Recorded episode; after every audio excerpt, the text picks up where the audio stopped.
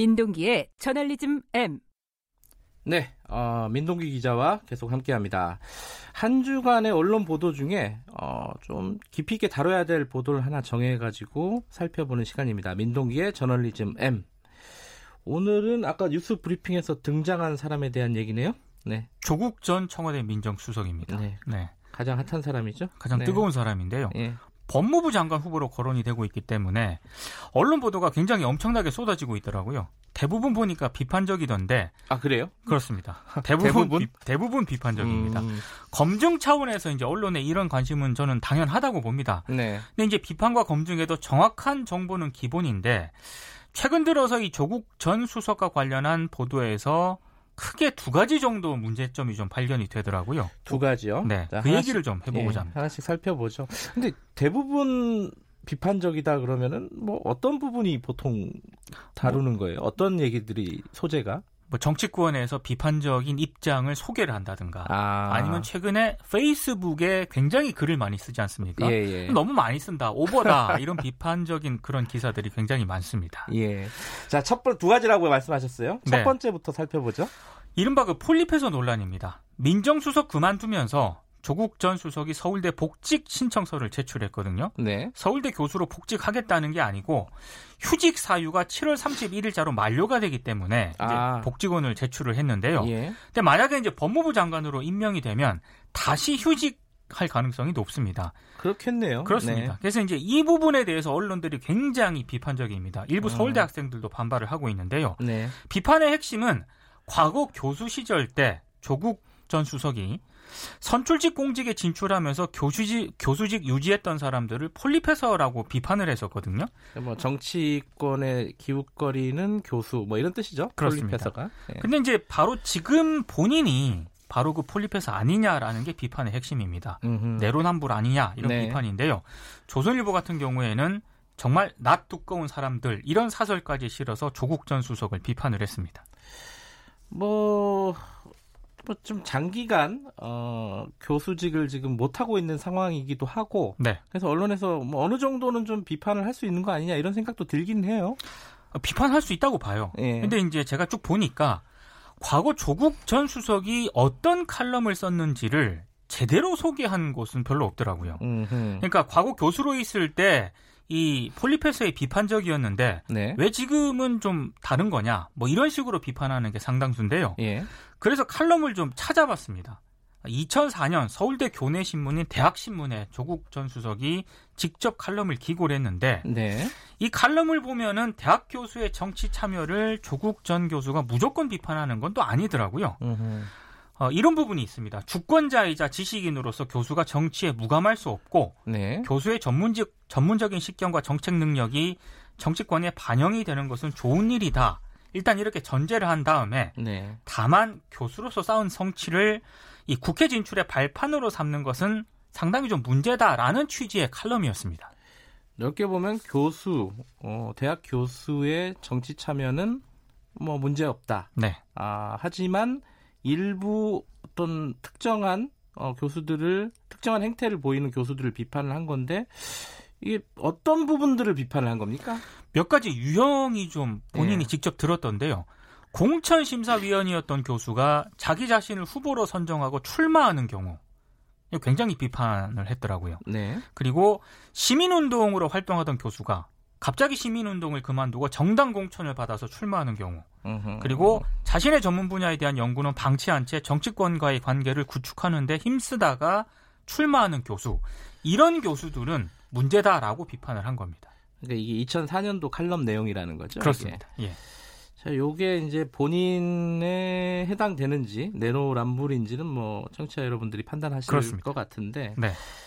우리 법으로는 이게 뭐 되는 겁니까? 안 되는 겁니까?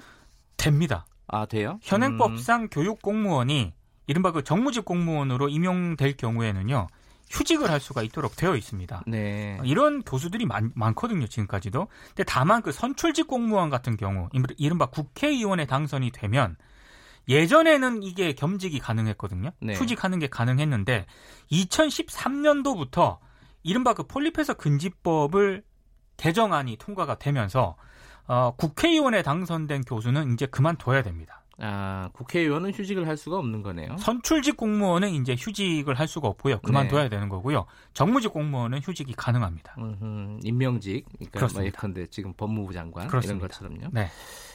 근데 이제 이런 법적으로는 가능할 수는 있어도 이제 학, 일부 아까 그랬잖아요. 일부 학생들이 불만을 갖는다는 게 네. 아무래도 뭐 민정수석 하느라고 뭐 1년 넘게 어, 자리를 비우고 또 이번에 만약에 법무부 장관이 되면은 또 한 1년 정도는 그렇죠. 자리를 비우게 될 텐데 그러면 뭐 다 합해서 한 2년에서 3년 정도는 어, 학생들이 수업을 못 받는 거 아닙니까? 이건 좀 학생권 침해 아니냐 이렇게 볼 수도 있기는 해요. 그러니까 저는 그렇게 비판을 한다면은 네, 훨씬 더 이제 설득력을 가질 것 같은데요. 네, 어, 조국 전 수석의 문제라기보다는 이제 그런 비판은 네, 현행 법상에서 발견되는 그런 문제거든요. 네, 그러니까 자유한국당이 최근에 그 정무직 공무원이 임- 공무원으로 임용되는 경우에라도 당연 퇴직하는 법안을 발의를 했습니다. 저는 이건 논란의 여지가 있지만 좀 논의해 볼 수 있다고는 생각을 하는데 네, 지금 언론 비판의 상당수는 조국 전 수석이 과거에는 어, 뭐 폴리페서에 굉장히 비판적이었는데 네, 자기가 지금은 좀 거기에 위반되는 행동을 하고 있다라는 것에 이제 초점이 맞춰져 있거든요. 네. 근데 과거 칼럼을 살펴보니까 조국 전 수석이 반드시 자신의 과거 주장과 배치된다고 보기는 상당히 좀 어려운 것 같습니다. 뭐 정리하면은 어 이뭐 어떤 삭, 삭스권 침해라든가 뭐 이런 부분에 대해서 뭐 논란의 여지는 있을 수는 있지만은 본인 스스로 지금 자기의 행동을 과거에 부정한 것은 아니었다. 그렇습니다. 뭐 이 정도로 정리를 할 수 있겠네요. 네. 아까 두 가지라고 하셨어요. 한 가지는 또 뭡니까? 그 서울대 학생들 모임인 서울대 트루스 포럼과 관련된 그런 보도인데요. 뭐 이 서울대 트루스 포럼이 기자회견이나 집회 등을 통해서 조국 교수의 교수직 사퇴를 촉구를 했거든요. 네. 많은 언론들이 이걸 기사화를 했습니다. 근데 보도를 하면서 이 서울대 트루스 포럼을 보수 성향의 서울대 학생 모임으로 소개를 했습니다. 그렇죠. 근데 네. 제가 보니까 이거 보수 성향이라고 하기에는 논란의 여지가 상당히 있는 것 같습니다. 어. 왜냐하면 예. 2016년 박근혜 대통령 탄핵 이후에 탄핵 반대 서울대인 연대라는 이름으로 활동을 했고요. 이후에 트루스 포럼을 만들어서 박근혜 탄핵 무효를 또 주장을 했거든요. 네. 그 보수라고 얘기하기는 조금 부족하다. 그리고 어 하나 더 있는데요. 그 서울대 트루스 포럼 대표가 네. 지난해 광화문 거리 집회에서 어떤 주장을 했냐면은 북한이 고정 간첩과 정보기관을 동원해 일으킨 게 탄핵 사태다라고 주장을 했고요.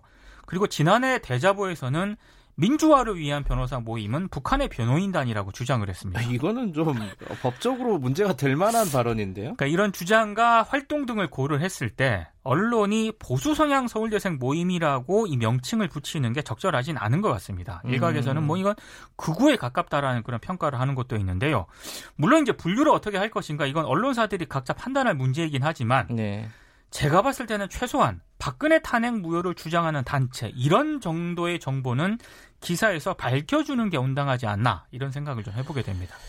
그러니까 보수 성향의 학생들이다 그러면은 좀 일반 학생이라는 느낌이 있어요. 아, 그런 게 강하죠. 예, 그러니까 네. 뭐 정, 아, 뭐 이렇게 표현하면 안 되겠군요. 이좀 평범한 학생들 중에 약간 보수 성향이 있는 학생들 이런 느낌이었는데 지금 네. 말씀을 들어보니까 수위가 좀 어, 다른데요. 이거는 뭐 북한이 일으킨 게 탄핵 사태다.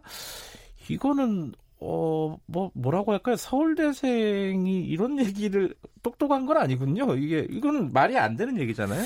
그 윤소아 정의당 의원에게 협박 편지 등을 보내서 구속된 한국 대학생 진보연합 간부 있지 않습니까? 예, 예. 진보 성향 단체라고 많은 언론들이 보도를 했거든요. 네. 근데 이제 조선일보 같은 경우에는 친북 단체라는 그런 명칭을 썼습니다. 아하. 근데 조선일보 이 기준대로라면 네. 서울대 트루스 모임은 친박 단체라고 하는 게 온당합니다. 음. 조선일보는 친박 단체라고 하질 않고 보수 성향 서울대 학생 모임이라고 명칭을 붙였습니다.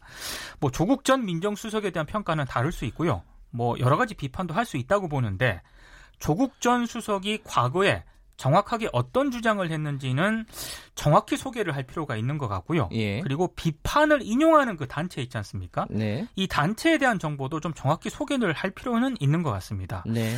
어, 의도적이었든 아무 의도적이지 않았든 간에 이 두 가지 측면에서 조국 전 수석 관련 보도는 상당히 좀 문제가 많은 것 같습니다. 그 법무부 장관으로 지명이 되면은 네, 인사청문회가 열리지 않겠습니까? 그렇습니다. 아, 인사청문회 정말 뜨거울 것 같습니다. 엄청나게 뜨거울 것 예. 같습니다. 되기도 전에도 이렇게 논란이 센데요. 네. 자, 저널리즘 M 고발 뉴스 민동기 기자였습니다. 고맙습니다. 고맙습니다. 김경래 최강 시사 듣고 계신 지금 시각은 7시 43분으로 가고 있습니다.